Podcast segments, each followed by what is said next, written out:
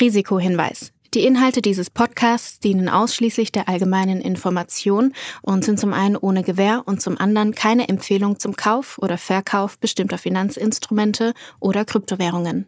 Die Podcast-Hosts oder Gäste haben unter Umständen Positionen in den besprochenen Finanzinstrumenten oder Kryptowährungen. Es handelt sich hierbei nicht um Anlageberatung. Ihr entscheidet selbst, was ihr macht.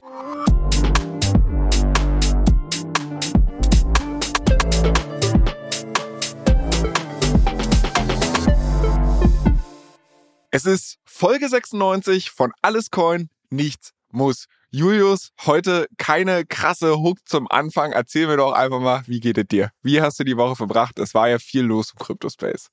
Ich habe äh, hier, ich habe meine, oh, ich habe außerhalb des Crypto Spaces diese Woche ein bisschen was gemacht. Ich habe dir erzählt, dass ich mich für den Hamburg Marathon angemeldet habe in deiner Wahlheimat quasi. Und heute war die erste Woche von meinem Trainingsplan. Das heißt, ich habe äh, diese Woche ein paar Kilometer mehr gemacht und das merke ich auch heute. von daher, äh, das habe ich außerhalb der Kryptowelt gemacht. Und äh, ja, nö, du ansonsten gab so ein paar, paar spannende Themen, glaube ich, die Woche. Sicherlich, wir werden gleich über den Jupiter Airdrop sprechen. Ich habe ein paar Trades gemacht. Ich glaube, ein, zwei kann ich auch was davon erzählen.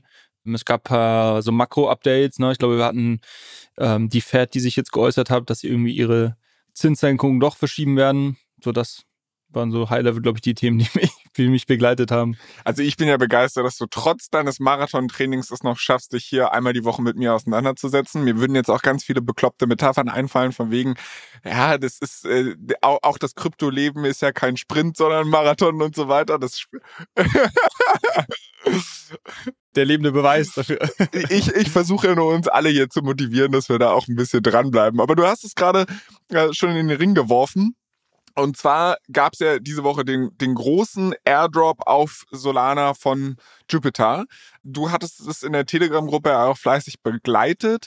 Ähm, was war los? Ich habe gesehen, dass es auch so ein paar Unstimmigkeiten gab, beziehungsweise ein paar Leute, die nicht so besonders happy waren, wie die ganze Nummer gelaufen ist. Vielleicht kannst du einmal erzählen, äh, wie du es wahrgenommen hast. Ja, es war ganz interessant, weil ich ja eingangs, letzte Woche, glaube ich, in unserer Folge erzählt habe, dass ich mir das auf jeden Fall anschauen werde, weil ich von dem Produkt und dem Team dahinter eigentlich relativ überzeugt bin und ich glaube, dass die da was Spannendes und Großes bauen. Aber natürlich kommt es am Ende des Tages auf den Preis und auf die irgendwie die Bewertung von dem Unternehmen an, ob man oder von dem Protokoll, ob man sich das irgendwie da noch eine Position aufbaut oder nicht. Von daher, mein Ziel war es anfangs der Woche, mich da möglichst gut drauf vorzubereiten, im Sinne von, dass ich irgendwie die, den Launch-Mechanismus verstehe und das nehme ich schon mal vorweg. Ich glaube, das haben viele Leute nicht gemacht und deshalb gab es dann auch im Nachgang relativ viele Beschwerden. Aber gut. Äh, und äh, genau, habe mich da so ein bisschen vorbereitet, mir überlegt, okay, was sind irgendwie für mich äh, Price Targets, die ich interessant finde. Habe natürlich irgendwie auch, ich hatte ein paar, paar Wallets mit Airdrop, dass ich die irgendwie claimen konnte und so weiter und so fort. Und was wir letzte Woche schon berichtet hatten, war dieser, dieser When, also sie hatten zuvor noch so einen, so einen Meme-Coin gelauncht auf dem gleichen Launchpad. Und Launchpad, vielleicht kurz zur Erklärung, ist ein Produkt, was das Jupyter-Team jetzt gebaut hat, auf dem man quasi ja, Tokens launchen kann. Ne? Daher der Name. Also so ein bisschen, vielleicht äh, die, diejenigen, die jetzt schon länger in dem Space unterwegs sind, man kennt das auf anderen Plattformen, äh, gibt es diese Liquidity Bootstrapping Pools, also dieses Thema, dass du quasi ja, so, einen, so eine initiale Preisfindung machst, darüber, dass du in einen ähm, Pool einfach eine gewisse Menge an Tokens reinlegst und je nachdem, wie die Leute in diesem Pool quasi traden, sich dann der Preis bildet. Ne? Also am Anfang machst du, ja, legst du äh, zehn Tokens von deinem, deinem eigenen Token rein und legst einen Dollar rein, hast du quasi das Verhältnis 10 zu 1 und somit quasi ist ein Token irgendwie 0,1 Dollar wert. Also damit könntest du so einen Pool erstmal starten als Team. Und dann könntest du sagen, okay, jetzt gibt es hier quasi äh, eine Woche Zeit und jeder kann quasi in diesem Pool gegen diesen Pool traden. Und je nachdem, dadurch äh, in der Regel kaufen ja die Leute dann den Token, ja, dann kommt quasi mit der Zeit mehr USDC in den Pool und somit quasi ähm, verschiebt sich dann auch der Preis. Ne? Und ähm, das ist eigentlich ein sehr gängiger Mechanismus, der schon viele Jahre benutzt wird, wo es ja, viele Verbesserungen auch über die Jahre gab, weil am Anfang, sag ich mal, war das so zum Beispiel mit einem statischen Preis, es hat dann dazu geführt, dass irgendwelche Leute mit einer, mit, mit einer guten Infrastruktur dann direkt alle Tokens rausgesniped haben. Also sagen wir, du kannst jetzt irgendwie eine Million Tokens für 10 Cent kaufen. Dann gab es ja Leute, die ähm, ja, mit entsprechender Infrastruktur dann super viel ähm, Gas bezahlt haben, ähm, wenn das auf, auf EVM-Chain war, um quasi diese, direkt diese eine Million Tokens zu kaufen für den Preis und dann, und dann konnten die die quasi im Nachgang auf dem Markt, auf dem Sekundärmarkt im Zweifel für mehr Geld wieder verkaufen. So, und das hat man dann gesehen, hat man gesagt, okay, man limitiert zum Beispiel das Volumen pro Wallet oder man macht so einen Mechanismus, man sagt, okay, es ist über sieben Tage offen, man kann in dem Pool auch wieder zurückverkaufen. Also ich kann irgendwas kaufen, kann aber auch wieder zurückverkaufen. Dann hast du also in der Regel ähm, oder äh, weitere Innovationen, die es gab, ist, der Preis quasi konstant fällt, also ein bisschen wie so eine Dutch Auction. Aber wenn jemand kauft, dann erhöht das wieder den Preis. Und somit hast du quasi so ein bisschen so ein, so ein, so ein äh, ja, Game of Chickens oder, oder wie heißt das, Reise nach Jerusalem, wo du quasi der letzte, also wer, wer hält es am längsten aus, irgendwie äh, stehen zu bleiben. Ne? Also wer, wer, wer schafft es irgendwie am längsten, diesem, diesem fallenden Preis zuzuschauen. Weil wenn die anderen dann vor dir kaufen, dann geht der Preis wieder hoch und dann im Zweifel hast du einen höheren Preis. Also da gab es relativ viel ähm, Innovation in diesem Bereich. Ich sage das alles nur, weil quasi ähm, Jupiter jetzt, glaube ich, auch so ein bisschen diese ganzen Entwicklungen der vergangenen Jahre aufgenommen hat und basierend auf den Learnings jetzt ihr eigenes Launchpad gebaut hat. Und die Idee ist, das quasi in Zukunft für viele weitere Projekte zur Verfügung zu stellen, um denen einfach ein Tool an die Hand zu geben, wie sie äh, in einer dezentralen Art und Weise eine Preisfindung am Markt haben können, ohne dass du irgendwie groß Market Maker dafür brauchst, um und natürlich auch irgendwie Tokens zu verkaufen und, und quasi ja, somit Geld für die, für die Treasury des Protokolls einzunehmen. Und sie haben sich selber jetzt quasi als erstes äh, Versuchskaninchen äh, dafür selber selber hergenommen. Und das ist, glaube ich, schon auch so der erste Punkt, ähm, äh, erste vielleicht Kritikpunkt, den ich so ein bisschen äußern würde, weil mh, hm, ich weiß nicht, ob das so schlau war, weil es ist relativ innovativ, dieses Launchpad, und unerprobt natürlich auch auf eine gewisse Art und Weise. Was dazu geführt hat, dass, glaube ich, viele Leute den Mechanismus nicht ganz verstanden haben und dass das Team selber ähm, sag ich mal, mit gewissen äh, Sachen ähm, herumgespielt hat. Also diese Launchpad funktioniert so, dass du quasi eine gewisse Menge an Tokens ähm, in einem Pool hinterlegst und eine Price Range angibst, in der man diese Tokens dann kaufen kann. Ja, bei Jupiter war das jetzt irgendwie 0, also 40 Cent bis äh, 70 Dollar Cent. Letztens hat jemand äh, gedacht, dass wir über 40 Dollar gesprochen haben. Dollar Cent, äh, also 0,4 Dollar. Mm, und da hat jetzt auch das Team im Nachhinein selber gesagt, ja, vielleicht haben sie diese Price Range nicht wirklich gut gesetzt, aber sie wussten es nicht besser, weil bei diesem Meme Token Launch, den sie quasi als als erstes Trial gemacht haben, haben sie das total, äh, haben sie diese Range total falsch gesetzt, viel zu niedrig. Und deshalb haben sie sie diesmal ein bisschen höher gesetzt und das haben, haben viele Leute jetzt kritisiert. Und ähm, was ich daher sagen würde, ist, ähm, dass ich nicht weiß, ob das so schlau ist, einen Token Launch, der ja, ich mal, schon signifikantes Volumen hervorgerufen hat und was auch zu erwarten war, das war jetzt keine Überraschung, ähm, dann so ein bisschen als Versuchskaninchen herzunehmen. Ja, weil ich glaube, dann müssen sie auch jetzt im Nachhinein damit leben, dass irgendwie viele Leute äh, sich das irgendwie nicht cool finden oder gesagt haben, sie haben es nicht verstanden und kritisieren es deshalb im Nachhinein. Also das wären so meine ersten beiden Kritikpunkte. Tolles, ich glaube, dieses Launchpad wird sehr, sehr gut funktionieren. Ich glaube, viele Projekte werden da in Zukunft erfolgreich drüber ihren Token launchen. Ähm, ist das, ist ein innovatives Projekt, was vielleicht, was viele Leute noch nicht verstanden haben, äh, was ein bisschen komplexer ist, mit einem unerprobten Preisfindungsmechanismus. Ist das das Richtige, um seinen eigenen Token, der irgendwie mega gehypt ist, ähm, äh, zu launchen? Sei mal dahingestellt. Was man auch dazu sagen muss, was bei Jupiter ein bisschen äh, einzigartig ist, ist, dass sie zuvor nicht viele Venture-Runden gemacht haben. Also ähm, es war auch deshalb, glaube ich, ein neuartiger Token-Launch, den deshalb auch wieder viele nicht verstanden haben oder vielleicht falsche Kritik hervorgerufen hat, weil es sich ganz klar unterschieden hat von der gängigen Art und Weise, wie Unternehmen im Crypto-Space heute ihr Geld aufnehmen und auch ihren Token verkaufen. Also wenn du dir so, so eine Pie-Chart vorstellst, so ein Kuchen-Diagramm, dann ist das in der Regel so, dass du irgendwie, wenn du einen Token-Launch hast, du ich würde mal sagen, irgendwie meistens so irgendwie 15 bis 20 Prozent der Tokens gehen irgendwie an das Team. Ähm, genauso viel, beziehungsweise meistens eher so die Range 20 bis 30 Prozent dann irgendwie an Investoren und ähm, Advisor. Ähm, dann hast du vielleicht nochmal 10 Prozent, die irgendwie als Airdrop rausgehen und dann hast du nochmal einen relativ großen Teil, äh, sag ich mal so 30 bis ja, 45 Prozent, ähm, die irgendwie für die Treasury, ähm, aber auch für Incentives-Programme. Also je nachdem, was dein Protokoll ist, meistens ähm, macht es Sinn, irgendwie Liquidität zurückzuhalten, um, keine Ahnung, ähm, Market Maker auf deine Plattform zu holen oder User auf deine Plattform zu holen und so weiter. So, das ist, sag ich mal, so ein gängiges Modell, was man kennt. Bei Jupiter sah das ganz, ganz anders aus. Die haben gesagt, wir machen 50-50. 50% fürs Team, 50% für die Community. Und nichts für die Treasury? Ja, auch, das ist quasi Team, Okay. das, das, das kommt auch so ein bisschen daher, genau. Also das ist quasi der, der Team, Teil des Team Sales, ist auch um die Treasury zu fanden. Was jetzt hier, was jetzt hier viele nicht verstanden haben, ist, das ist ein ganz anderes Modell. Die haben nicht zuvor in der Series C, Series A, Series B Finanzierungsrunde irgendwie 30 Prozent der Tokens zu relativ günstigen Preisen an äh, VCs verkauft, sondern die launchen quasi heute, da kannst du dir so vorstellen wie ein Startup, nimm mal irgendwie so ein Personi oder sowas. Stell dir vor, die hätten gar kein Venture-Geld aufgenommen, aber gehen nächstes Jahr irgendwie zu einer Multimilliardenbewertung an die Börse. Und die erste Möglichkeit, quasi äh, äh, der Equity dort zu kaufen, ist zu einer relativ hohen Bewertung an der Börse. Das ist quasi ein gutes ähm, Beispiel, um irgendwie diesen Jupiter, Jupiter zu verstehen. Und das hat natürlich Vor- und Nachteile. Auf der einen Seite gibt es die Leute, die sagen, hey, das ist super, weil ich habe jetzt irgendwie nicht die ganzen VCs, die sich irgendwie für, keine Ahnung, äh, ein Hundertstel von dem Preis, zu dem das heute an den Chart geht, schon eindecken konnten und die jetzt irgendwie auf uns, äh, auf uns Retail-Investoren dumpen.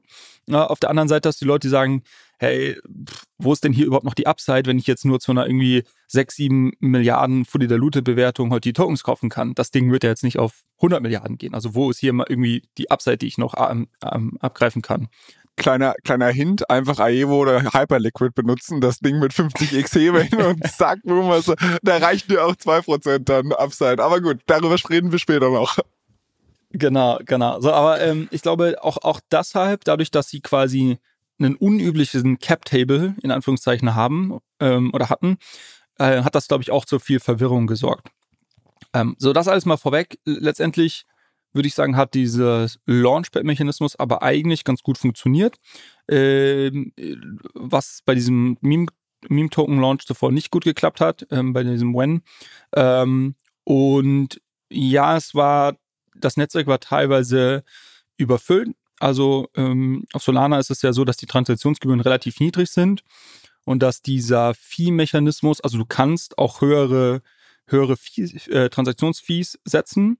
Das heißt aber nicht unbedingt, dass du in den nächsten Block dann reinkommst. Also es ist ein bisschen anders als Ethereum.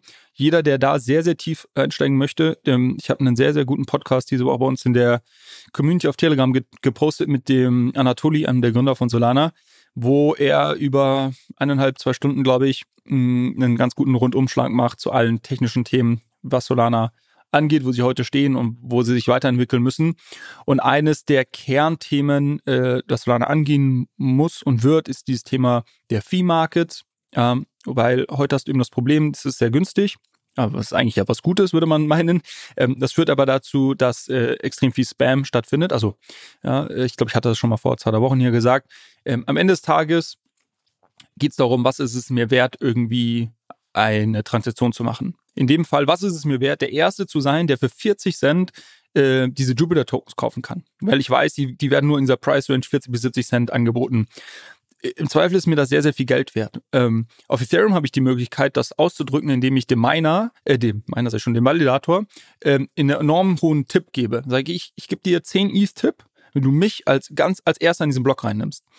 Ähm, auf Solana habe ich das nicht eins zu eins so. Ich kann auch hohe Fees setzen. Ich glaube, am Ende des Tages läuft das so ab, dass Leute dann wirklich mit den einzelnen Validatoren zusammenarbeiten. Ähm, da äh, weiß ich jetzt nicht genau. Ich habe gelesen, dass einzelne Leute auch wirklich viel Geld bezahlt haben für Transaktionen.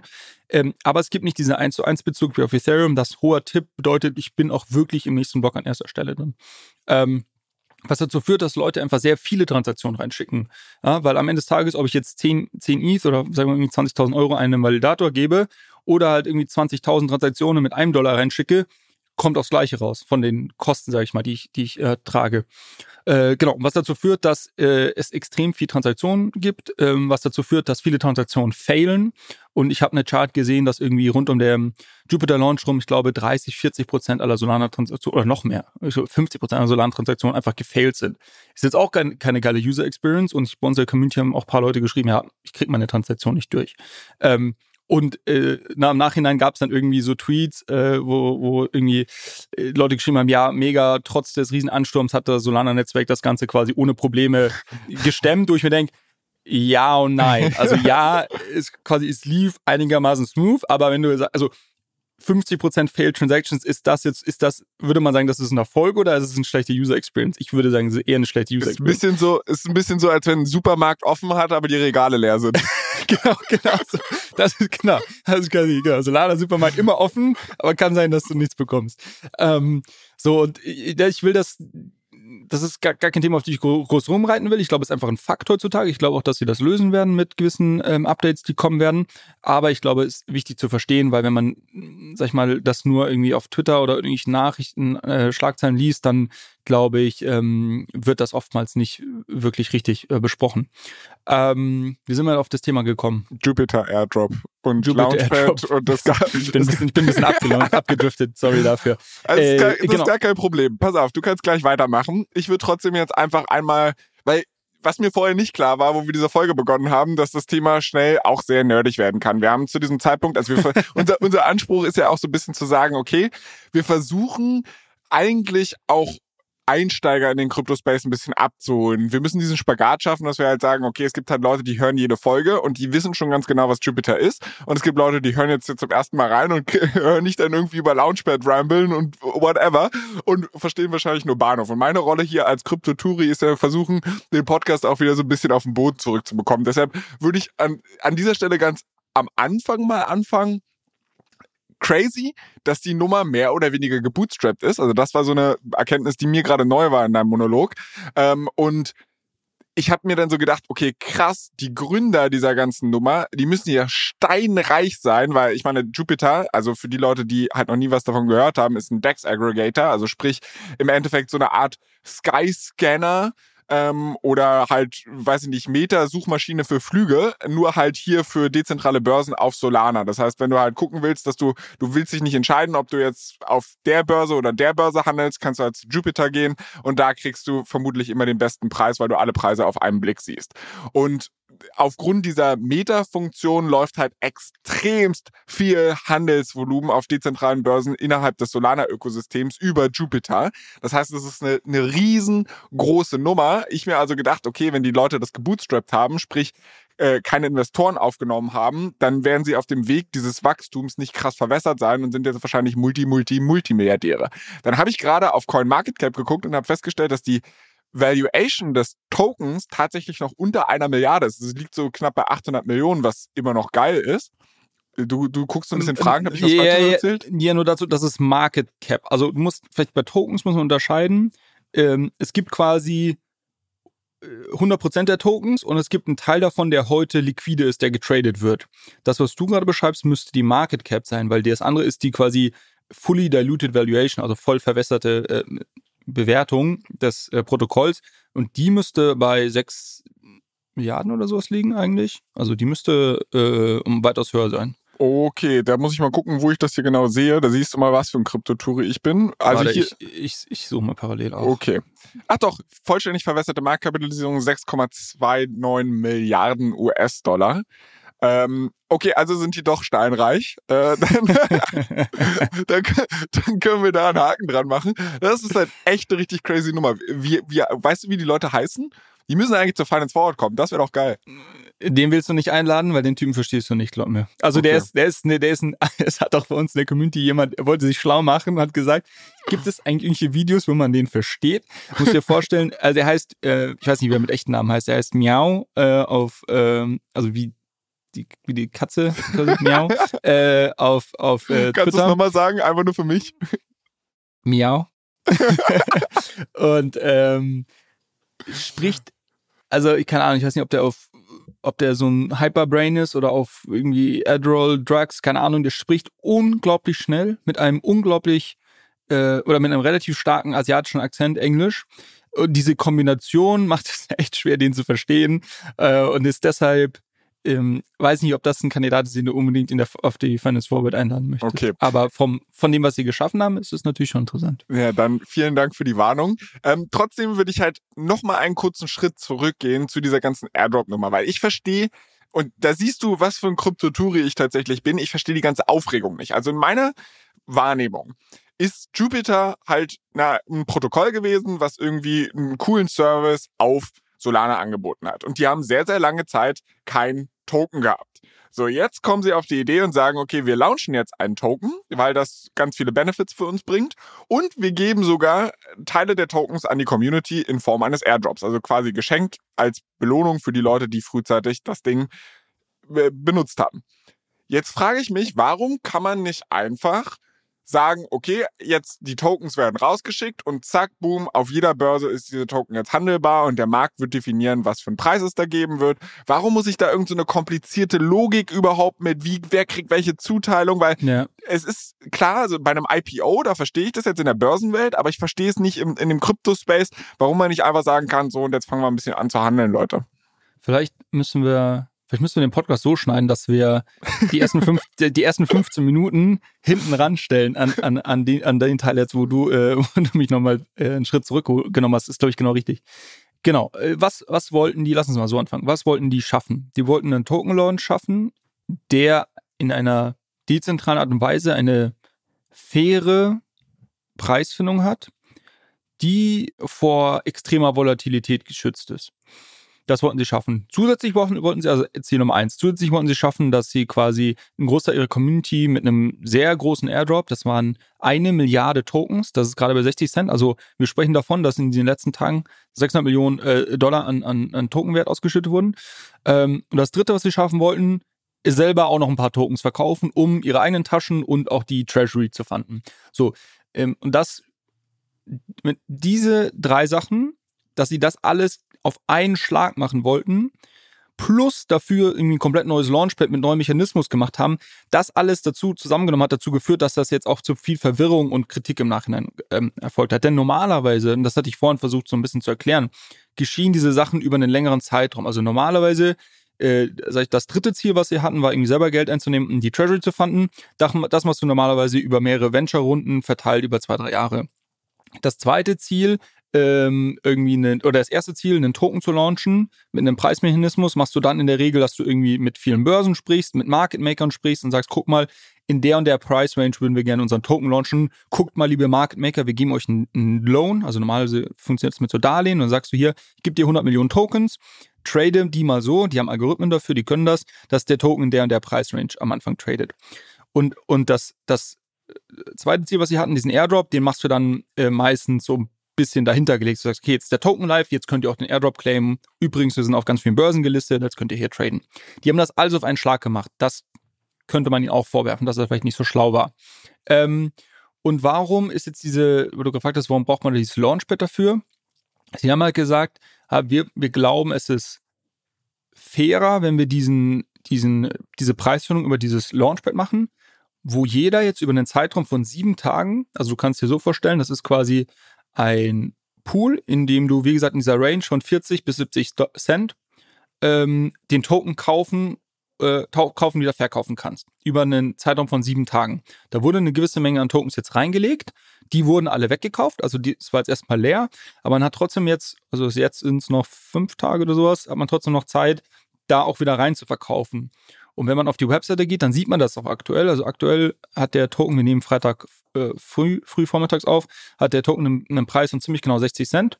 Ähm, und dann siehst du, dass hier quasi äh, auch eine, eine, gewisse Menge an, an Jupiter-Tokens wieder in dem Pool sind. Ja, also wenn du jetzt zum Beispiel, du hast die gekauft und jetzt merkst du irgendwie zwei Tage später, äh, ich will vielleicht die doch nicht halten, ich glaube vielleicht doch nicht dran oder mir ist teuer oder was auch immer, dann hast du jetzt noch Zeit, die da wieder rein zu verkaufen. Es kann sein, dass die am Ende des Tages in vier Tagen der Preis unter 40 Cent fällt dann haben sie gar nichts eingenommen. Dann sind, ist dieser Pool wieder voll mit den Tokens. Ne? Und die, die haben quasi nichts verdient. Es gab trotzdem den Airdrop, ist, der Token ist jetzt trotzdem live. Also diese Ziele haben sie dann erreicht.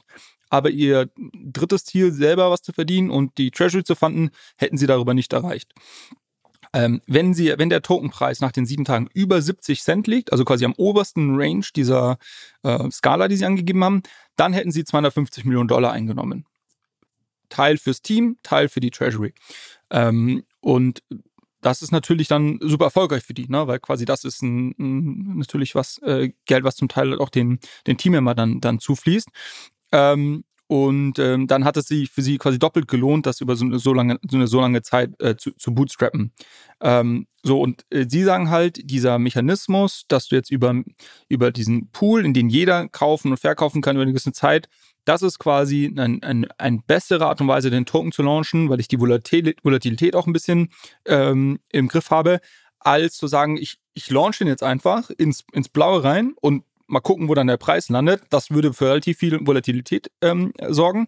Und der andere Weg ist natürlich zu sagen, okay, ich arbeite jetzt nur mit Market Makern zusammen Ähm, da sagen sie halt, okay, das ist halt nicht wirklich kein wirklicher fairer Launch, weil, äh, weil quasi dann entscheiden wir ja, äh, zu welchem Preis das Ding launcht. Und so ist es quasi eine, eine freie, eine, eine, Preisfindung am freien Markt. So, so denken die bisschen nach. Das kann man aus vielen, äh, an vielen Punkten kritisieren. Na, irgendwo geben sie ja trotzdem eine Price Range jetzt vor und so weiter. Ein paar Punkte hatte ich vorhin schon genannt, aber deshalb hatten die das so gemacht, um auf deine Frage zurückzukommen, wie sie es gemacht haben. Aber könnte man nicht, und das ist jetzt wahrscheinlich eine komplett naive Denkweise, könnte man nicht einfach losgehen und sagen, pass auf, ich launche diesen Token in der Form, dass alles, was ich in den Umlauf bringe, weil aktuell sind ja, also bevor irgendwas passiert, sind 100% der Tokens ja beim Protokoll. Mhm. Und wir launchen diesen Token und sagen dann halt quasi so, Airdrop-Time, 10% geht jetzt an die Community, wir verschenken einfach diese Tokens. Was die Community damit macht, bleibt erstmal komplett denen überlassen.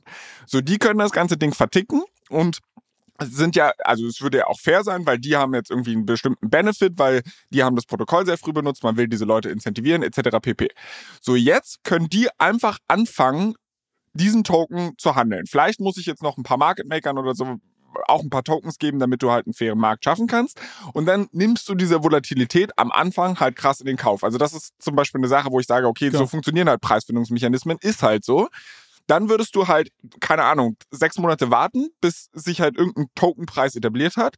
Und dann könntest du ja anfangen, wenn du jetzt Funding für die Treasury brauchst, du hast ja noch 90 Prozent deiner Tokens, fängst du halt an, in den Markt rein zu verkaufen, ohne dass du den Preis krass destabilisierst, sondern du ja. kündigst die ganze Nummer an, sagst 20 Prozent der Tokens werde ich jetzt nochmal zusätzlich auf den Markt werfen. Wir werden das in zwölf Monaten insgesamt machen und Stück für Stück. Das wäre doch auch ein Mechanismus, der funktionieren würde und weniger verkopft, weniger kompliziert, weniger also das wäre auch ein Mechanismus. Ob der gut funktionieren würde, würde, also würde sicherlich auch irgendwie funktionieren. Ich glaube, er würde massive Volatilität am Anfang hervorrufen. Okay. Ähm, und du würdest, glaube ich, mindestens genauso einen Shitstorm bekommen, weil der eine seinen Airdrop für 10.000 Euro verkauft, der andere die gleiche Menge an Tokens irgendwie für 100 Euro verkauft. Ja? Also ähm, ist das fair? Weil dann bevorzugst du eigentlich nur die Leute, die irgendwie gute Botting-Infrastructure haben und quasi, ähm, keine Ahnung, also da würden viele Leute, die, die glaube ich jetzt keine professionellen irgendwie Trader sind, ähm, mit relativ wenig Geld äh, äh vom Airdrop eines Tages weggehen,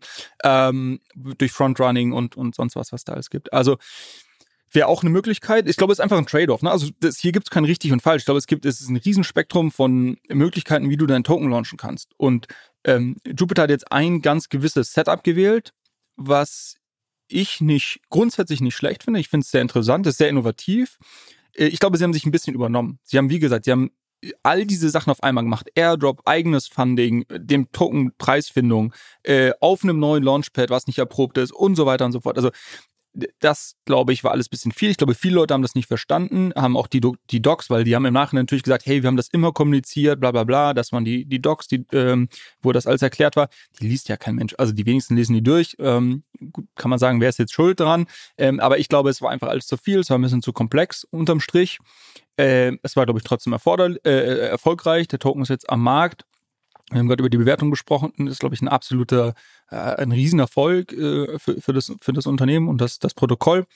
Ähm, eine Sache, die ich noch gelesen hatte, die ganz interessant ist, war eigentlich musst du bei diesen, also wenn du einen offiziellen Token-Sale machst, ähm, die, sie haben ihn nicht als solchen, sie haben es nicht als solches bezeichnet, sie haben gesagt, das war sie ein Public ich weiß nicht, wie sie es genannt haben. Irgendwie, sie, sie haben gesagt, das ist kein richtiger Token-Sale in dem Sinne gewesen. Natürlich nicht. Kann man, nicht. kann man jetzt drüber streiten. Aber eine Sache, die, die da sehr wichtig ist, äh, normalerweise, wenn du diese Token-Sales machst, steht immer ganz fett drauf geschrieben, US-Bürger dürfen hier nicht dran teilnehmen, ähm, die muss die IPs blocken und so weiter.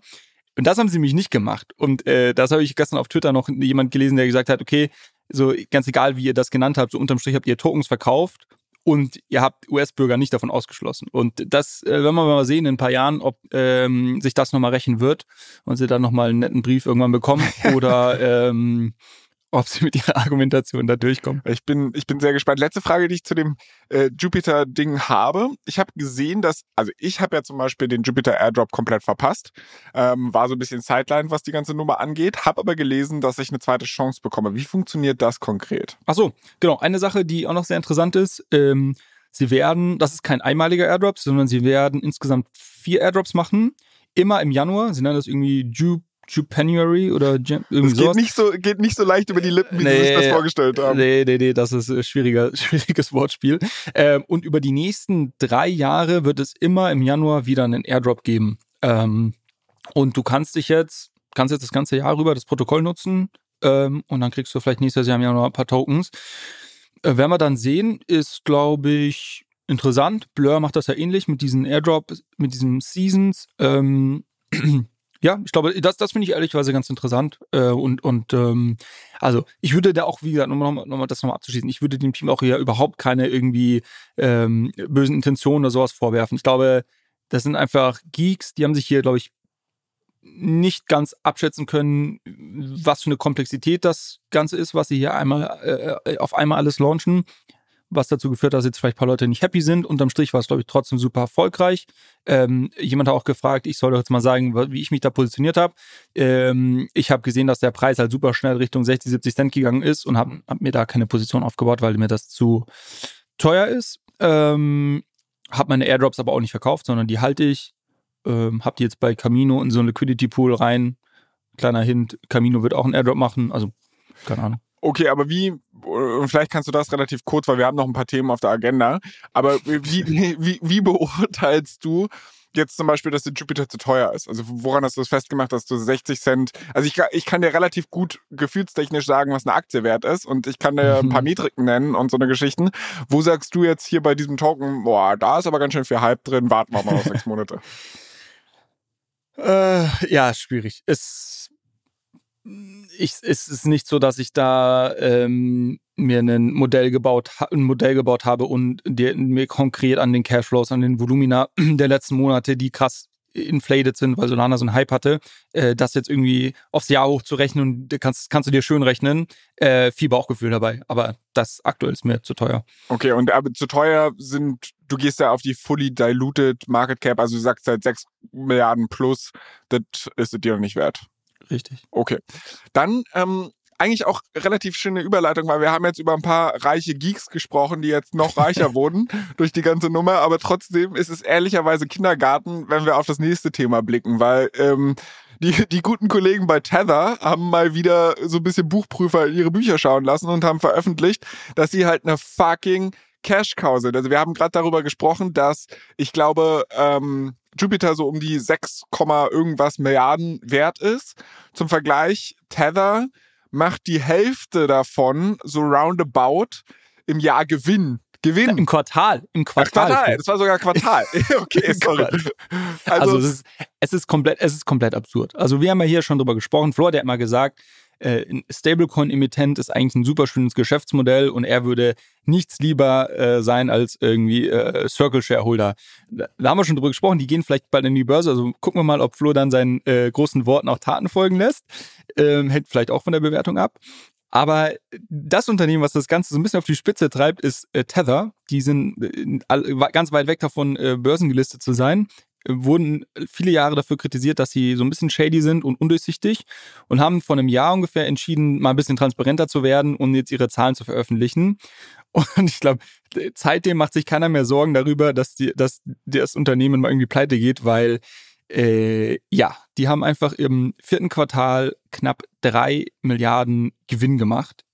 Ähm, davon eine Milliarde von ihrem Operations, also Net Operational Profit. Das ist übrigens ganz interessant, das ist relativ steady. Ne? Also wir haben, glaube ich, Q2 und Q3-Zahlen hier auch schon mal besprochen. Und das war auch immer so gro grob eine Milliarde pro Quartal Gewinn, einfach durch ihr Core-Business.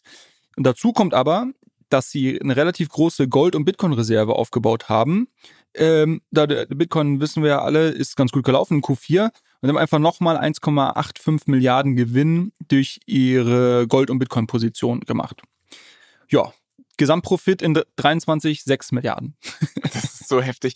Und vor allem ist eigentlich auch, also man muss ja dazu sagen, das Core-Business finde ich halt eigentlich interessanter, weil das funktioniert ja so, dass du sagst, du nimmst halt einen US-Dollar von deinem Kunden und imitierst dafür einen Tether und ähm, du kannst diesen US-Dollar halt nehmen und ihn in sehr, sehr sichere Staatsanleihen packen und da dann irgendwie 5% Zinsen drauf garantieren. Klingt jetzt erstmal nicht nach viel, aber wenn du halt auf Volumen, also wenn wir hier über 100 Milliarden rechnen und du da irgendwie 5% Zinsen drauf bekommst, dann machst du 5 Milliarden im Jahr. Einfach nur, obwohl du gar nichts machst, außer das Geld in Staatsanleihen zu schieben. So, das kann ein sehr, sehr attraktives Business sein und ist halt in der Hinsicht auch so stabil, wie du es gerade beschrieben hast. Während halt die, die restlichen 2 Milliarden vom Quartalsgewinn ähm, aus den Bitcoin-Reserven und so weiter natürlich deutlich volatiler sind. Also wenn der Bitcoin mal wieder äh, südwärts geht, dann hast du ein großes Problem. Aber in der Gesamtbetrachtung finde ich es einen ganz geilen Hedge eigentlich, weil ja beides so ein bisschen vom Zins abhängt und zwar negativ korreliert ist. Also das heißt, du nimmst deine Dollar und steckst sie in US-Staatsanleihen und kriegst 5% Zinsen drauf. Ja, geiles Geschäft, wenn du 5% bekommst. Scheiß Geschäft, wenn du 1% bekommst.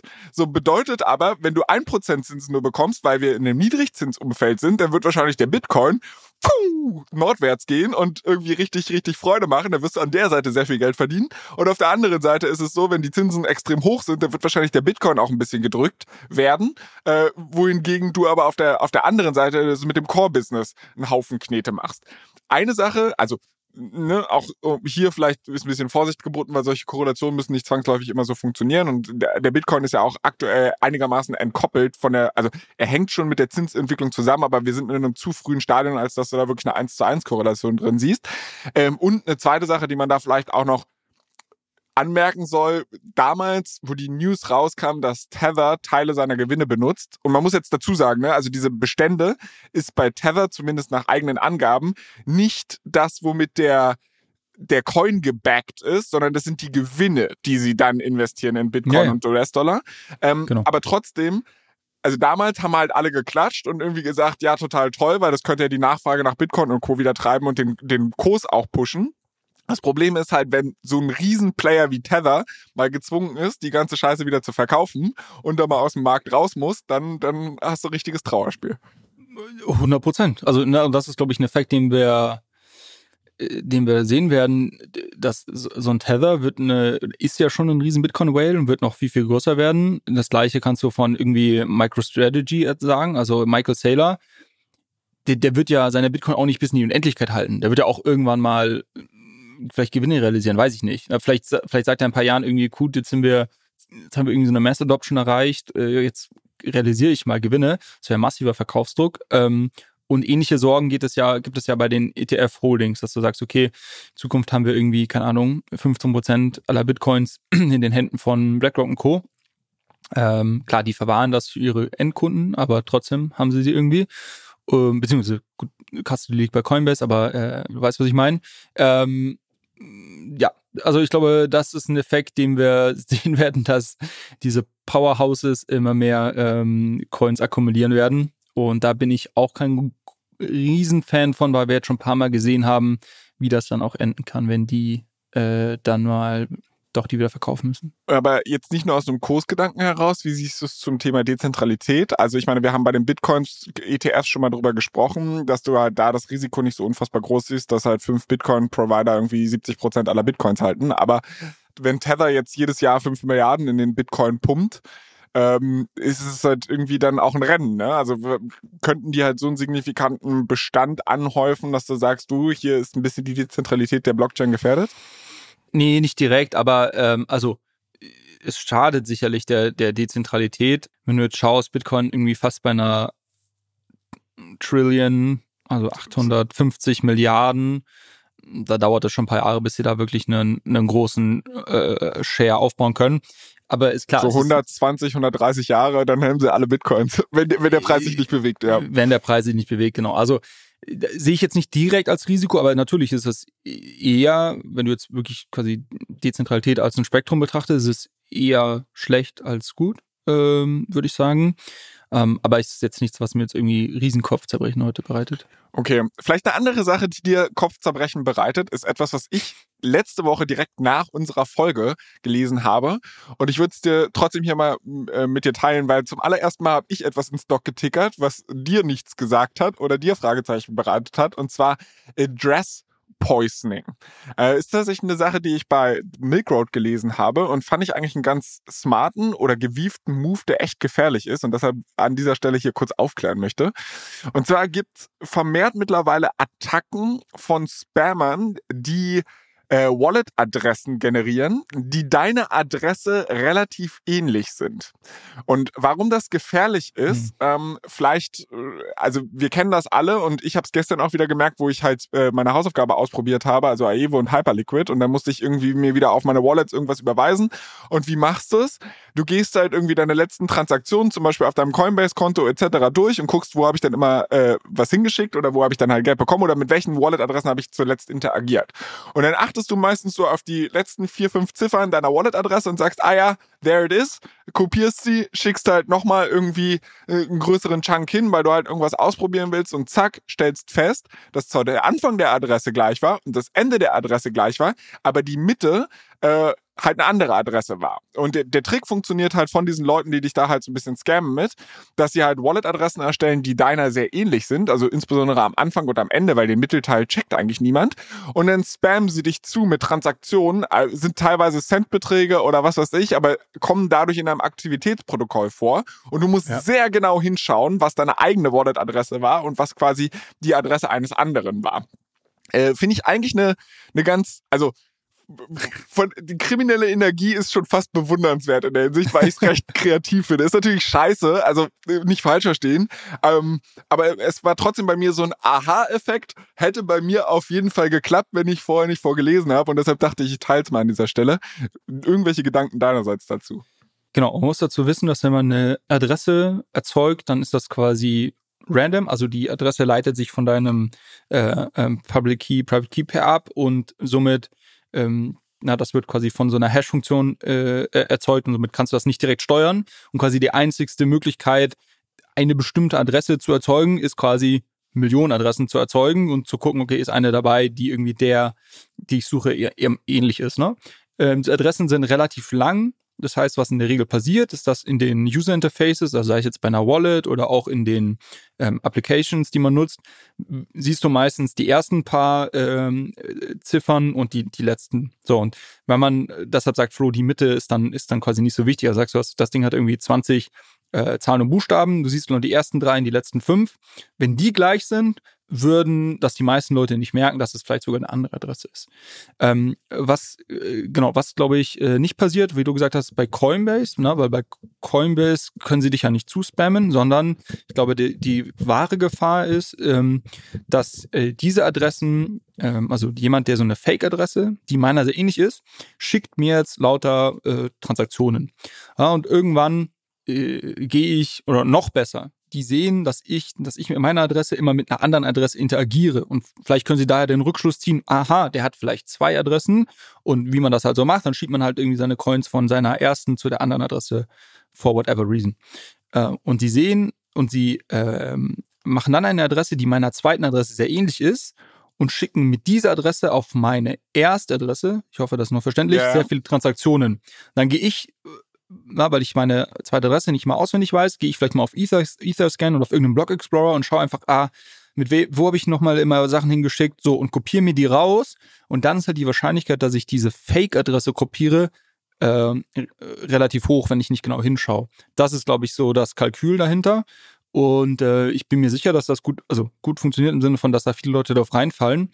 Ähm, ich, wie man das unterbinden kann, äh, ist, dass man seinen Adressen, mit denen man regelmäßig äh, interagiert, in einem Adressbuch äh, speichert. Also eigentlich haben alle Wallets Interfaces, das heißt jetzt Metamask, Grabby, Phantom und so weiter, haben so eine Funktion, dass du deine Adresse in einem Adressbuch speichern kannst. Ne? Also wie, ähm, wie auf deinem Konto, wenn du irgendwie aus einer Vorlage wählen kannst, kannst dann sagen, okay, die Adresse, das ist irgendwie Flo Metamask 2.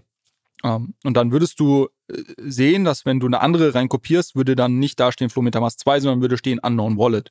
Ähm, und dann mm, fragt es dich, manche Adressen fragen, zum Beispiel bei Rabbi ist es, glaube ich, so, wenn du an, mit einer Adresse interagierst, mit der du noch nie davor interagiert hast, kriegst du auch immer so ein Warning angezeigt. Also einem, es wird einem schon geholfen in der Hinsicht, aber es ist trotzdem sicherlich ein Risiko, dem man sich bewusst sein muss, ja. Ein anderer Trick, und das finde ich zum Beispiel auch ganz cool, was Coinbase zum Beispiel macht. Also anderer Trick wäre, sich zum Beispiel eine Ether äh, .eth-Domain zu sichern. Das habe ich ja mhm. nämlich damals mal im Rahmen unserer Experimente hier gemacht.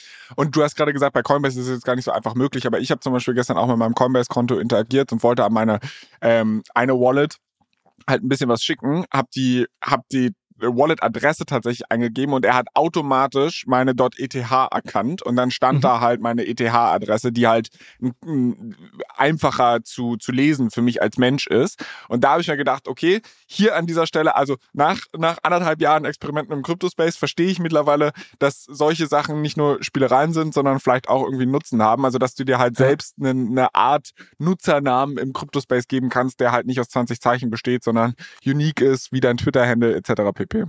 Weil wir gerade drüber sprechen, da fällt mir jetzt noch eine Sache zu ein. Gestern, also am Donnerstag, ist ein neues Projekt gelauncht, das Clusters heißt.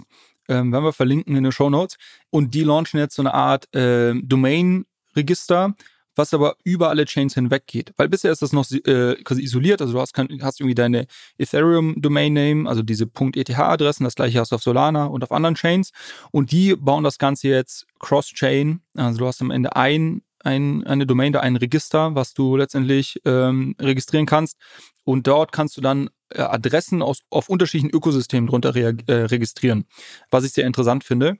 Ähm, also das äh, vielleicht schon mal als Hausaufgabe für dich, kannst du dir mal anschauen und vielleicht kannst du dir deine Lieblingsdomain ähm, auch dort registrieren und ähm, hoffentlich macht es dann in Zukunft auch leichter, das irgendwie über Chains hinweg zu managen. So, ich muss mir das aufschreiben, bevor ich es vergesse. Wie heißt das Ding?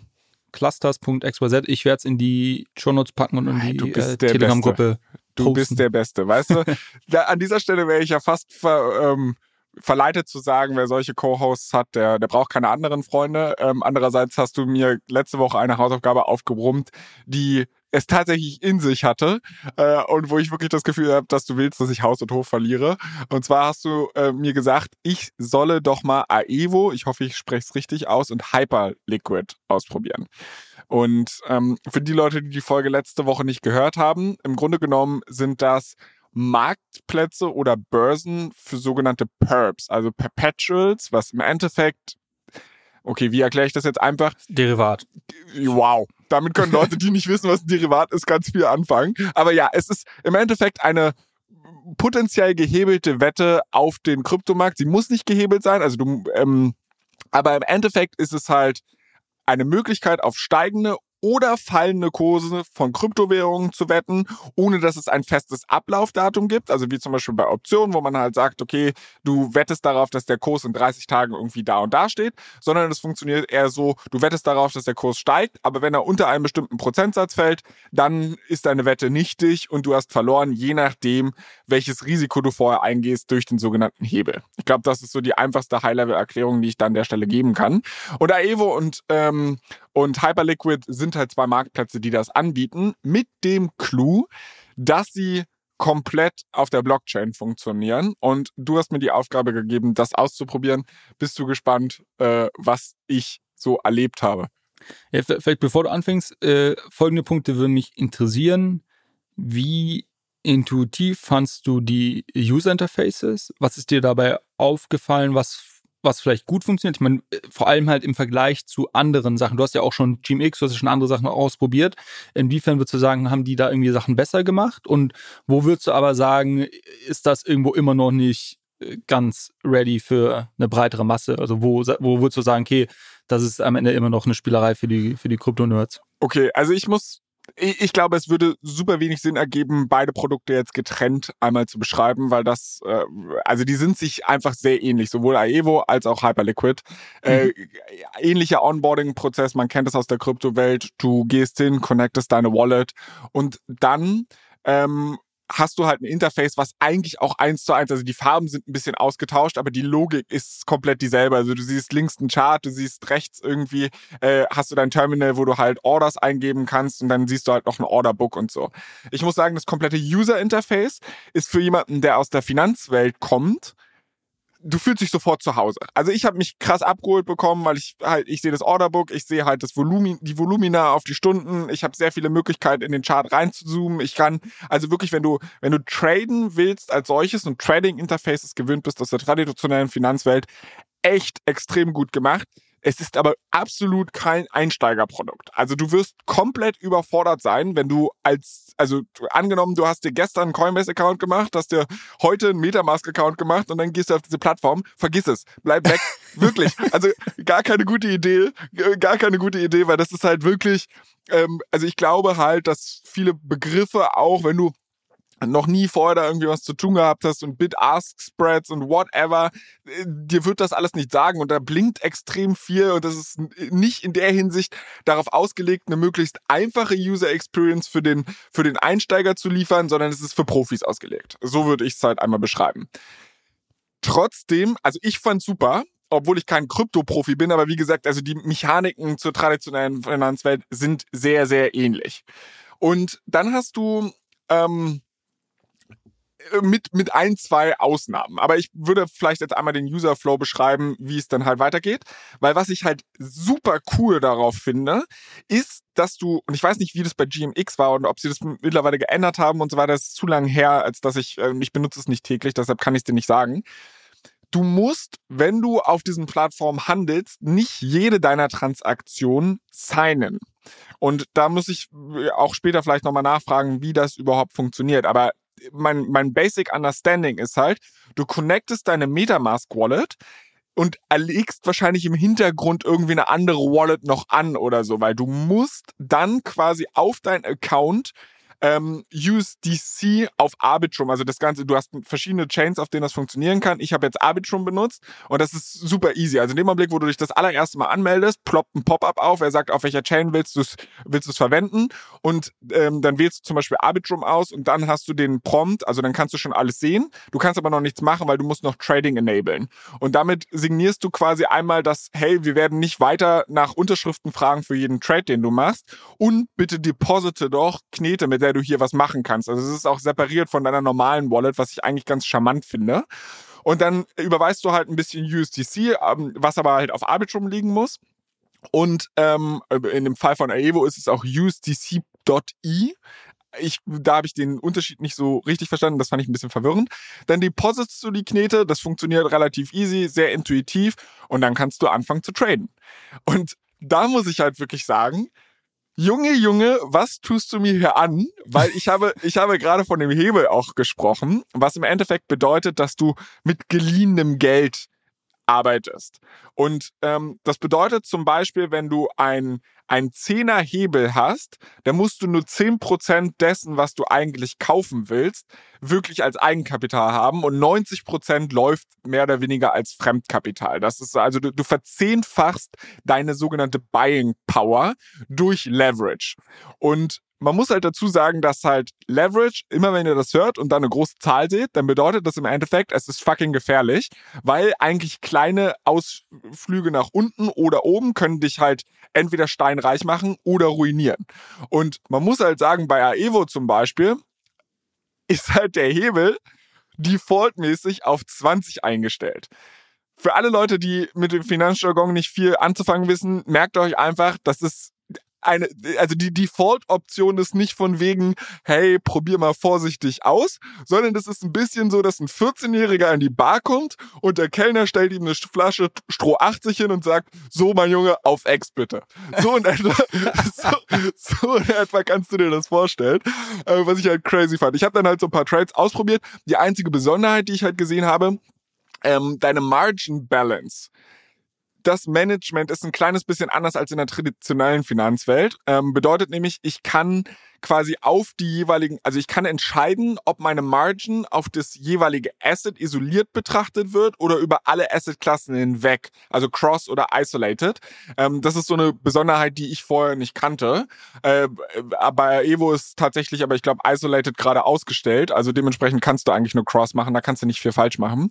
Ähm, dann finde ich es halt sehr, sehr intuitiv. Du hast so äh, Trigger für Take Profit oder Stop Loss. Also du kannst halt sehr intuitiv dann auch einstellen, hey, pass auf, wenn diese Position unter XYZ fehlt, dann bitte auscashen, ähm, dass ich halt meinen Verlust minimiere oder halt, wenn ich bestimmten Gewinn habe. Also du musst nicht die ganze Zeit davor sitzen, um deine Position zu monitoren. Ich muss sagen, ich habe das gestern Abend ausprobiert, ich saß die ganze Zeit davor und habe den Candle Charts beim Ticken zugeguckt.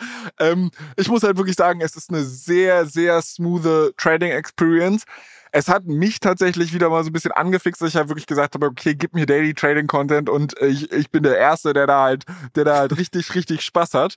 Ähm, muss aber halt sagen, also aus einer aus einer Otto-Normalverbraucherperspektive, lasst bloß die Finger davon. Also ehrlicherweise, ne, das ist, es ist irgendwie eine super coole äh, Möglichkeit, da professionell zu traden, aber da sollte man echt wissen, was man tut und das ist auch der beste Weg, sein gesamtes Vermögen dort zu verlieren.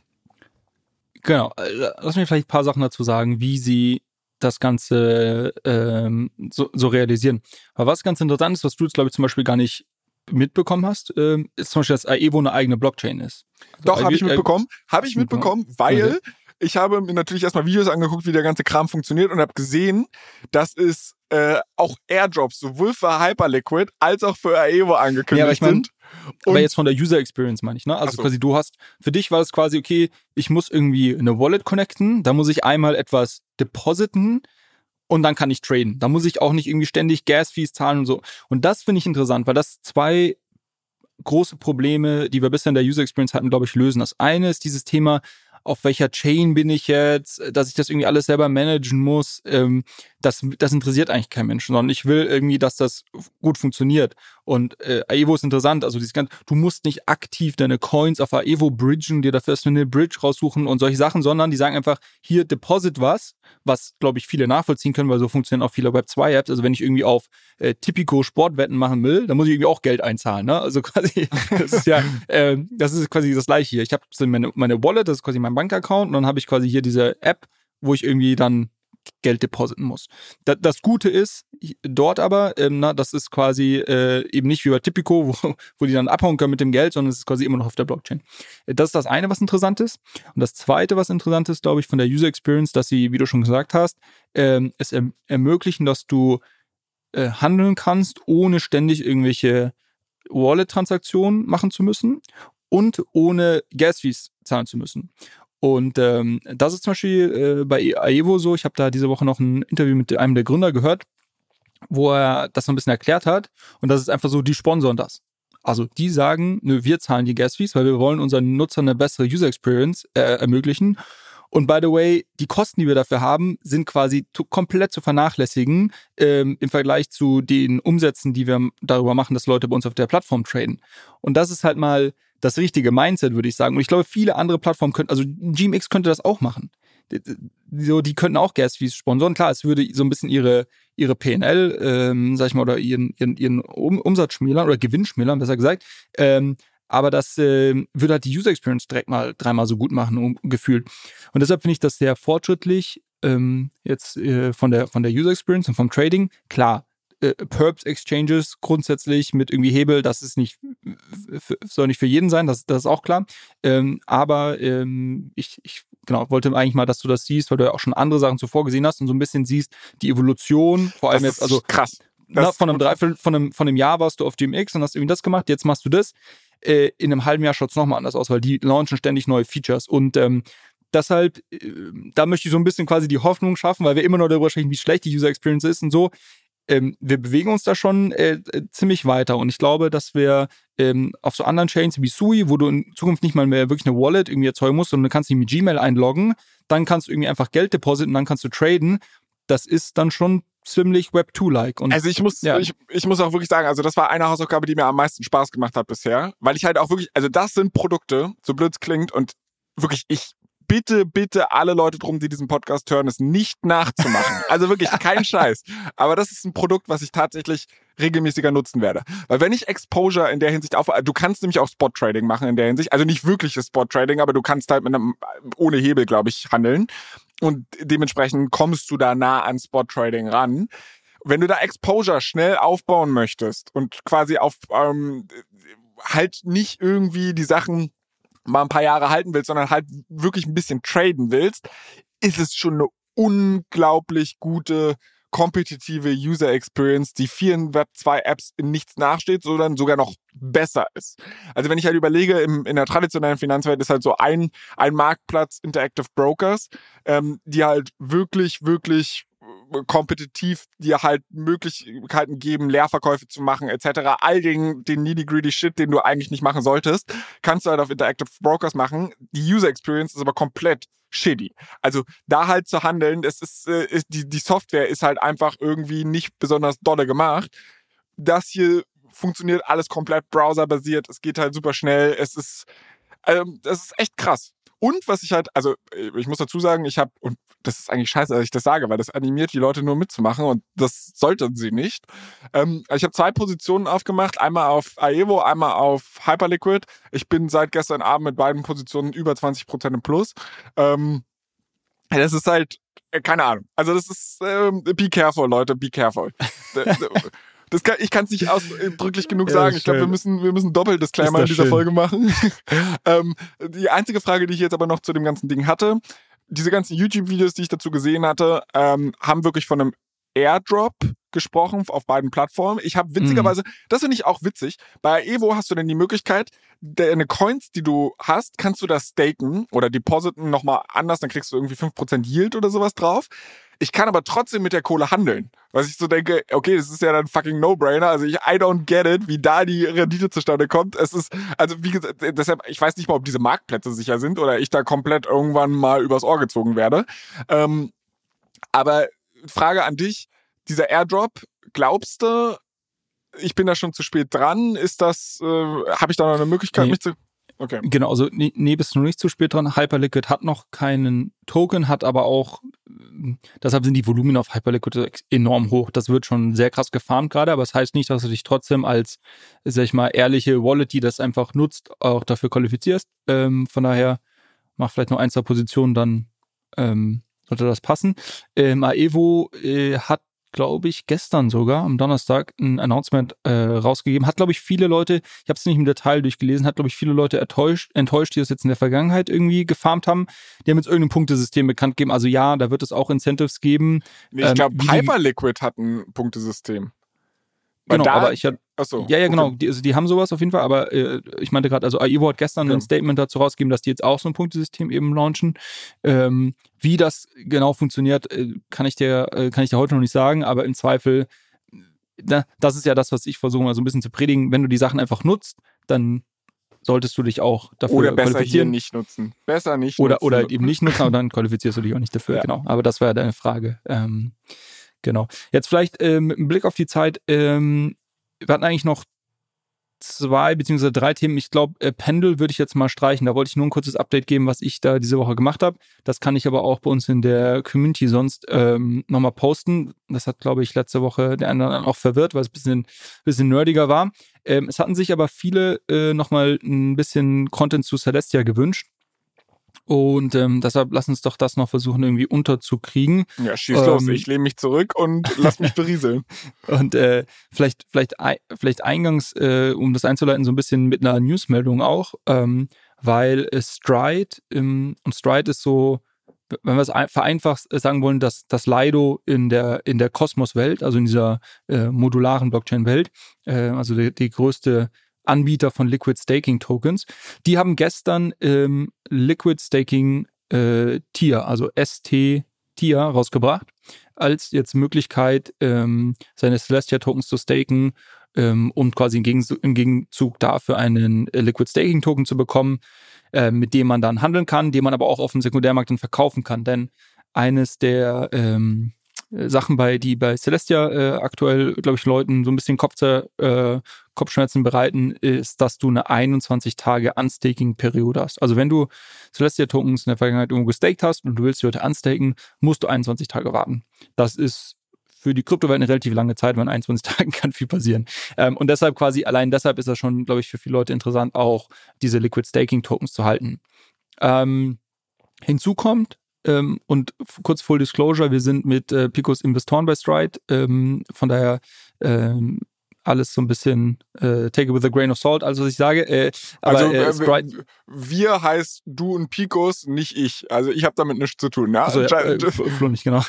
ähm, äh, Stride hat, äh, um das Ganze so ein bisschen zu, zu bootstrappen und da entsprechend ähm, TVL drauf zu bekommen, ein, wie ich finde, ziemlich sportliches äh, Incentive-Programm gelauncht und werden über die nächsten 150 Tage 5 Millionen Stride-Tokens. Das sind ungefähr bei einem Marktpreis von knapp 4 Dollar äh, fast äh, 20 Millionen ähm, Dollar. Ähm, ja, warte mal. Äh, 5 Millionen Tokens, ja, 4 Dollar. Ja, 20, 20, Millionen Dollar, 20 Millionen Dollar ausschütten an Rewards für Leute, die diesen äh, Stake-Tier-Token halten. Also man muss hier nicht irgendwie groß irgendwas nutzen, da farmen, sondern wenn man ähm, vielleicht heute E-Tier hält oder ähm, eine Liquid Staking Lösung für seine Tier gesucht hat, wird man hier auch noch belohnt. Und ähm, wen das, wer da wirklich tief einsteigen möchte, ich habe mir da so einen kleinen ähm, APY äh, Calculator gebastelt, äh, wo man anhand von ein paar Annahmen rumrechnen kann, wie hoch die ähm, Verzinsung äh, drauf ist, wenn man das macht. Ähm, und ja, das könnte sich durchaus lohnen. Äh, genau, aber das quasi nur als Einleitung zu Celestia, weil äh, Celestia und deren Token Tier jetzt in, bei uns in den letzten Folgen oftmals in Ver Verbindung mit irgendwie Airdrop Farming und Staking und sowas ähm, gebracht wurde. Und ich glaube ich auch äh, richtig, dass Leute in der Community gefragt haben, okay, das ist ja mehr als einfach nur irgendwie Airdrop-Farming. Ähm, und das ist auch richtig so. Es ist nur so, dass ähm, ja irgendwie die Leute im Q4 letzten Jahres angefangen haben, ihre Celestia-Token halt zu staken, weil die, weil die Staking-Rewards relativ hoch sind. Das sind aktuell so 15 Prozent im Jahr ungefähr, die man bekommt.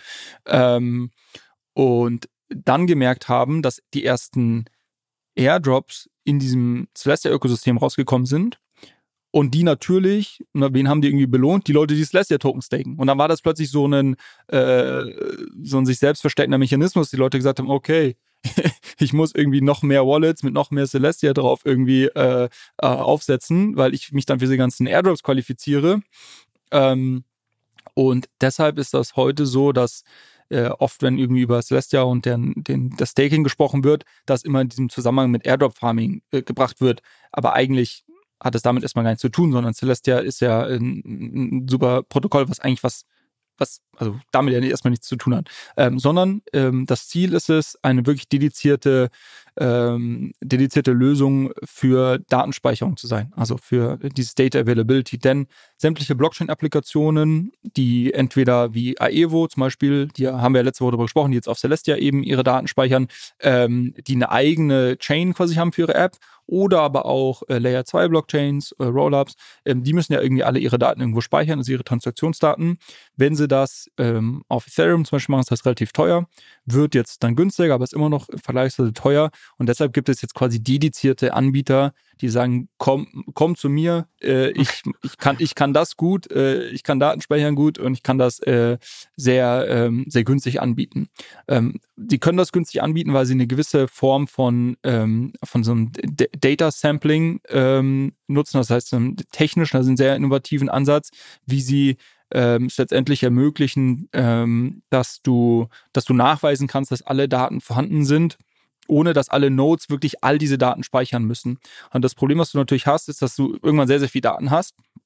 Ähm, und ähm, das Problem ist dann quasi, wenn, wenn jeder, der eine Node laufen lässt, all diese Daten speichern muss, dann hast du ein super äh, äh, redundantes System geschaffen. Ne?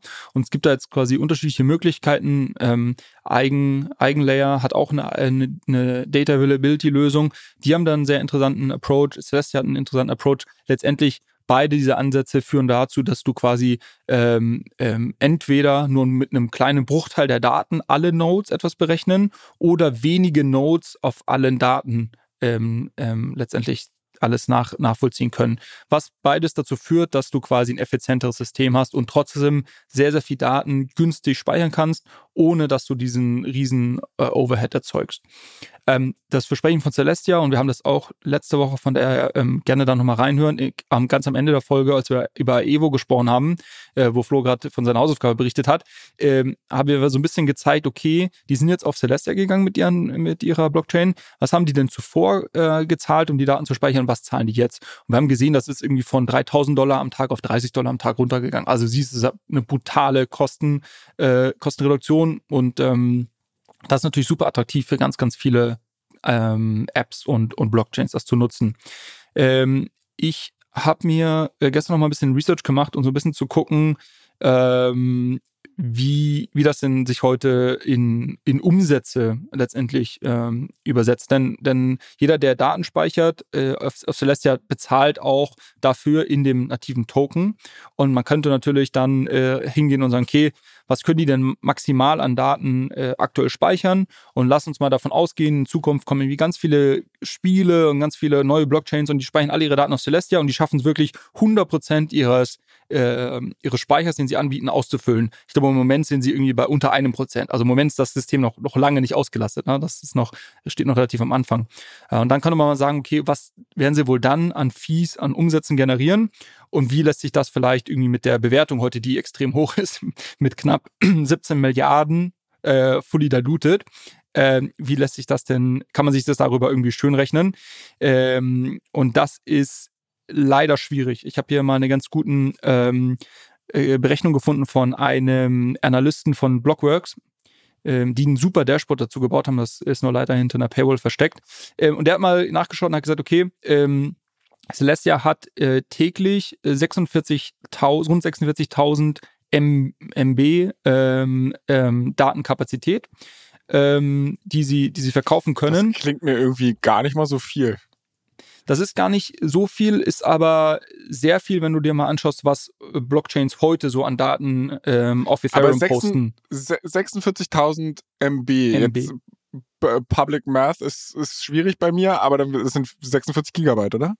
Genau. Ähm, das klingt erstmal nicht viel, ist aber, wenn du dir anschaust, was äh, so Rollups heute, ich glaube, 700 MB werden heute auf Ethereum gespeichert, ähm, durch Arbitrum, Optimism und so weiter da siehst du, da ist viel, viel Luft nach oben. Ne? Also um das aufzufüllen, müssen jetzt wirklich hunderte und wirklich mehrere hunderte Applikationen alle ihre Daten auf Celestia speichern, weil Arbitrum Optimism sind die absoluten, absoluten Powerhouses. Ne? Also die machen wirklich, die, die erzeugen sehr, sehr viel Daten. Und die Aber ganzen nur, anderen, nur also Aivo erzeugt viel, viel äh, na, Evo, sorry, äh, Evo zeugt viel, viel weniger Daten als ein, ähm, als ein Arbitrum. Nur, äh, vielleicht das mal als ausdrückliche Klarstellung, weil jedes Mal, wenn du von Daten sprichst, denke ich an AWS und die Cloud und dass irgendwelche JPEGs und Videos und Netflix-Streaming irgendwie darüber läuft. Das, das ist hier nicht der Fall. Transaktionsdaten. Wir, genau, nee, wir, reden, wir, wir, reden hier wirklich über TXT-Dateien, so nach dem Motto, wo halt ein paar ja. Ziffern drinstehen.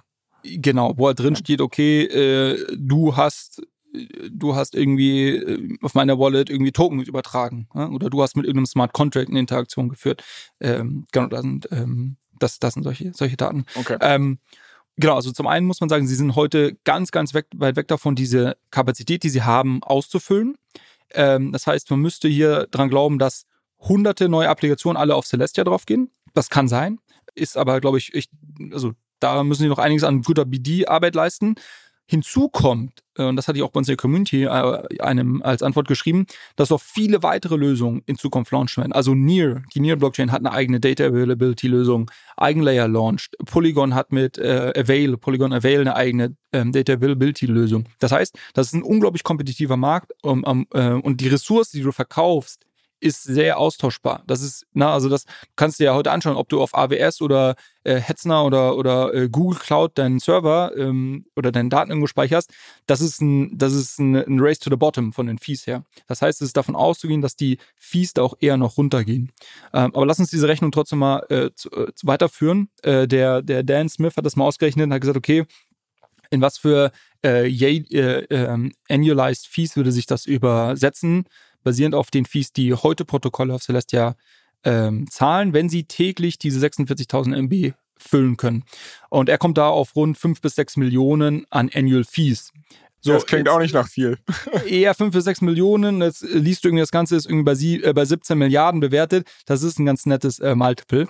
ähm, und, und somit glaube ich, äh, um das ein bisschen einzuordnen, muss man äh, daran glauben, dass Celestia weitere Produkte oder Features launchen wird, um quasi irgendwie so eine, so eine Bewertung zu rechtfertigen.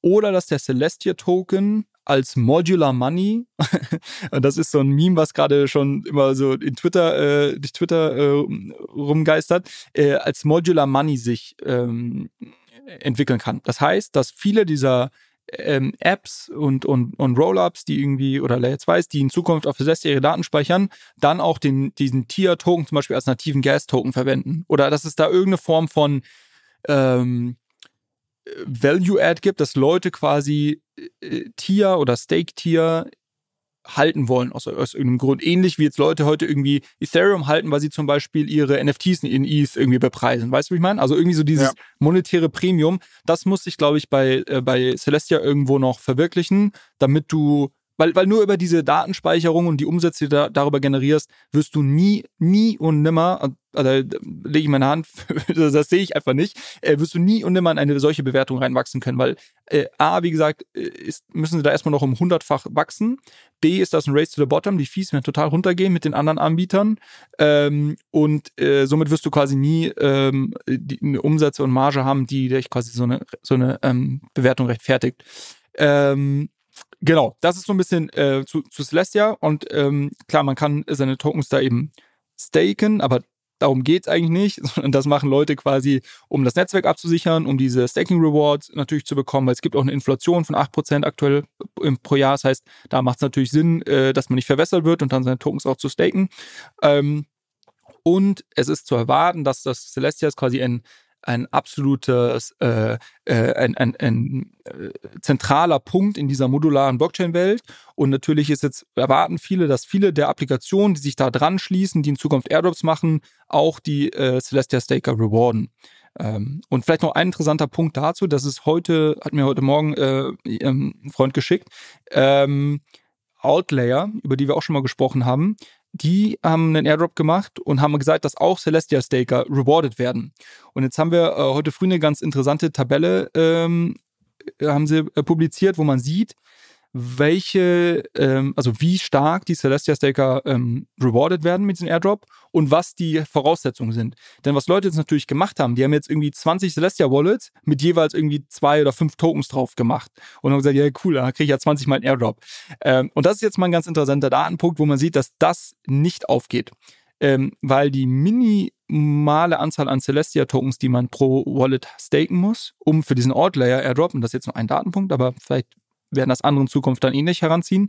Äh, um für diesen Odd-Layer Airdrop sich zu qualifizieren, waren 35 Tier-Tokens. Das sind äh, so 500 Dollar ungefähr. Das, das ist jetzt nicht wenig. Das ist, das ist so geil, das, das, ist so geil, wenn so Leute das aufgeteilt haben und quasi sie hätten eigentlich 35 gehabt, hätten sie es nicht ja. versucht zu farmen, genau. hätten sie es genau. bekommen und durchs Farmen Genau, 100 Prozent, 100 Prozent, genau. Und äh, was man noch dazu sagen muss, die Leute, die, und das gibt hier so mehrere äh, äh, Levels quasi, das niedrigste Level ist quasi, wenn du zwischen 35 und 200 Tier-Tokens gestaked hast. So 200 Tier-Tokens sind immerhin irgendwie knapp 3000 Dollar oder so, das ist jetzt nicht wenig Geld. Dann kriegst du jetzt irgendwie rund 90 Dollar Reward an Outlayer-Tokens. Und auch das ist jetzt natürlich vergleichsweise irgendwo wenig und glaube ich, wird nicht die Erwartung erfüllen von vielen Leuten. Das heißt, ich glaube, äh, wir haben jetzt einen riesen Hype darum gesehen, aber ich glaube, dass das auch wieder abflachen wird. Und ich glaube, dass dieses brutale Celestia Farming auch irgendwo wieder aufhören wird, dass Leute da vielleicht äh, ihre Positionen dann auch wieder anstecken werden irgendwann. Ähm, genau, von daher, ich glaube, das wird sich wieder selbst, der Markt wird sich da irgendwo selbst regulieren in einer gewissen ähm, Hinsicht. Und ähm, ich bin trotzdem, ich, ich höre nur gute Sachen über das Celestia-Team, über die Technologie, über das, was sie bauen. Also ich bin da extrem bullish drauf. Ist das brutal teuer eingepreist aktuell. 100 Prozent. Ja. Also ich, heißt das, dass das sich nicht nochmal verfünffachen kann? Klar, in Krypto, Krypto ist alles möglich. ähm, nur du kannst es dir meiner Meinung nach nicht über diese äh, Datenspeicherungsfees darüber wirst du es dir nie schön rechnen Und ich, äh, ich muss halt auch sagen, also diese ganze Monetary Fantasy, die du da aufgemacht hast, oder Monetary Premium oder wie hast du es genannt? Monetary, ja, Monetary Premium, ja. Oder, ja. oder Modular Money. Modular, ja, Modular Money. Money, genau also auch das fühle ich halt, also da fehlt mir aktuell noch die Fantasie. Also ich meine, wenn ich da jetzt das von dir noch fünfmal höre und keine Ahnung auf Twitter die ganze Zeit mit bombardiert werde, dann glaube ich es vielleicht irgendwann auch. Aber bei mir hat er jetzt gerade überhaupt gar keinen Funke, weil die Lücke war mir zu groß. Ich sehe die 6 Millionen, ich, ich, sehe seh die 16 Milliarden Market Cap und ich denke mir so, ah, da, da, da muss schon ein ganz, ganz tolles Bild also, entstehen, dass ich jetzt sage, ja. wuhu. Also Market Cap ist niedriger, aber, aber fully diluted. Ja, 16, 17, du weißt, was ich meine. Meine Güte. Ähm, vielleicht noch äh, letzter Punkt dazu.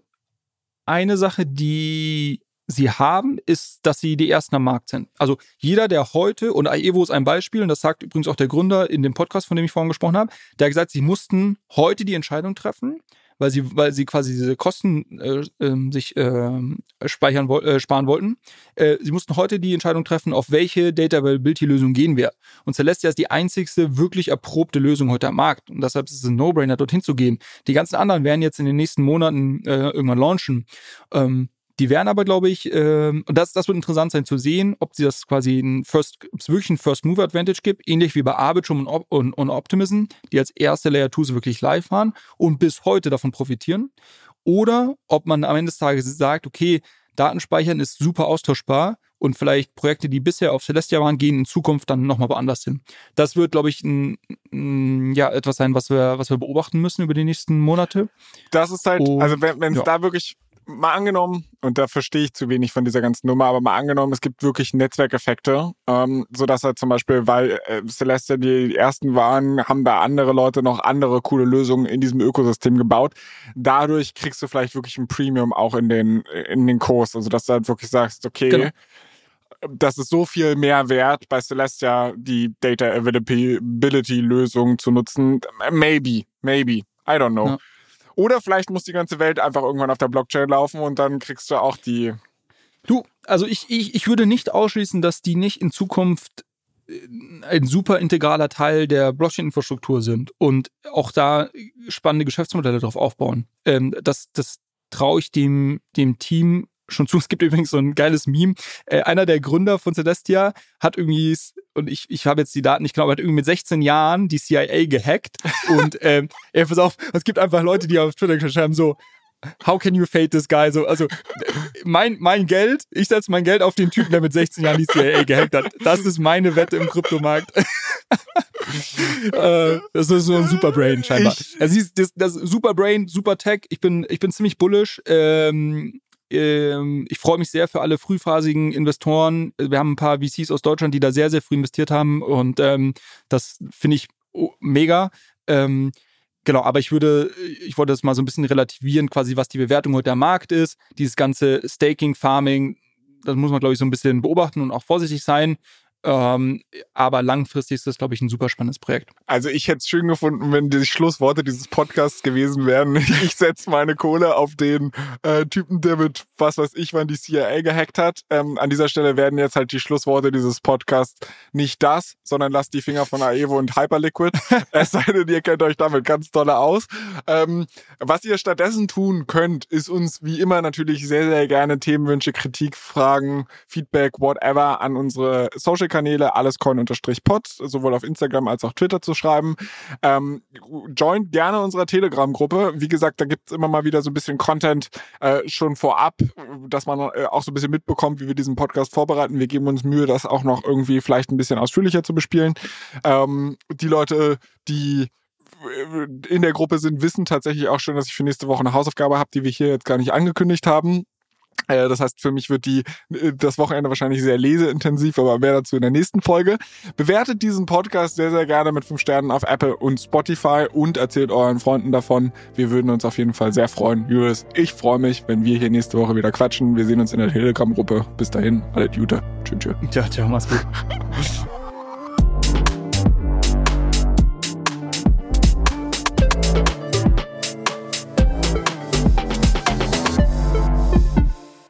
Dieser Podcast wird produziert von Podstars bei OMR.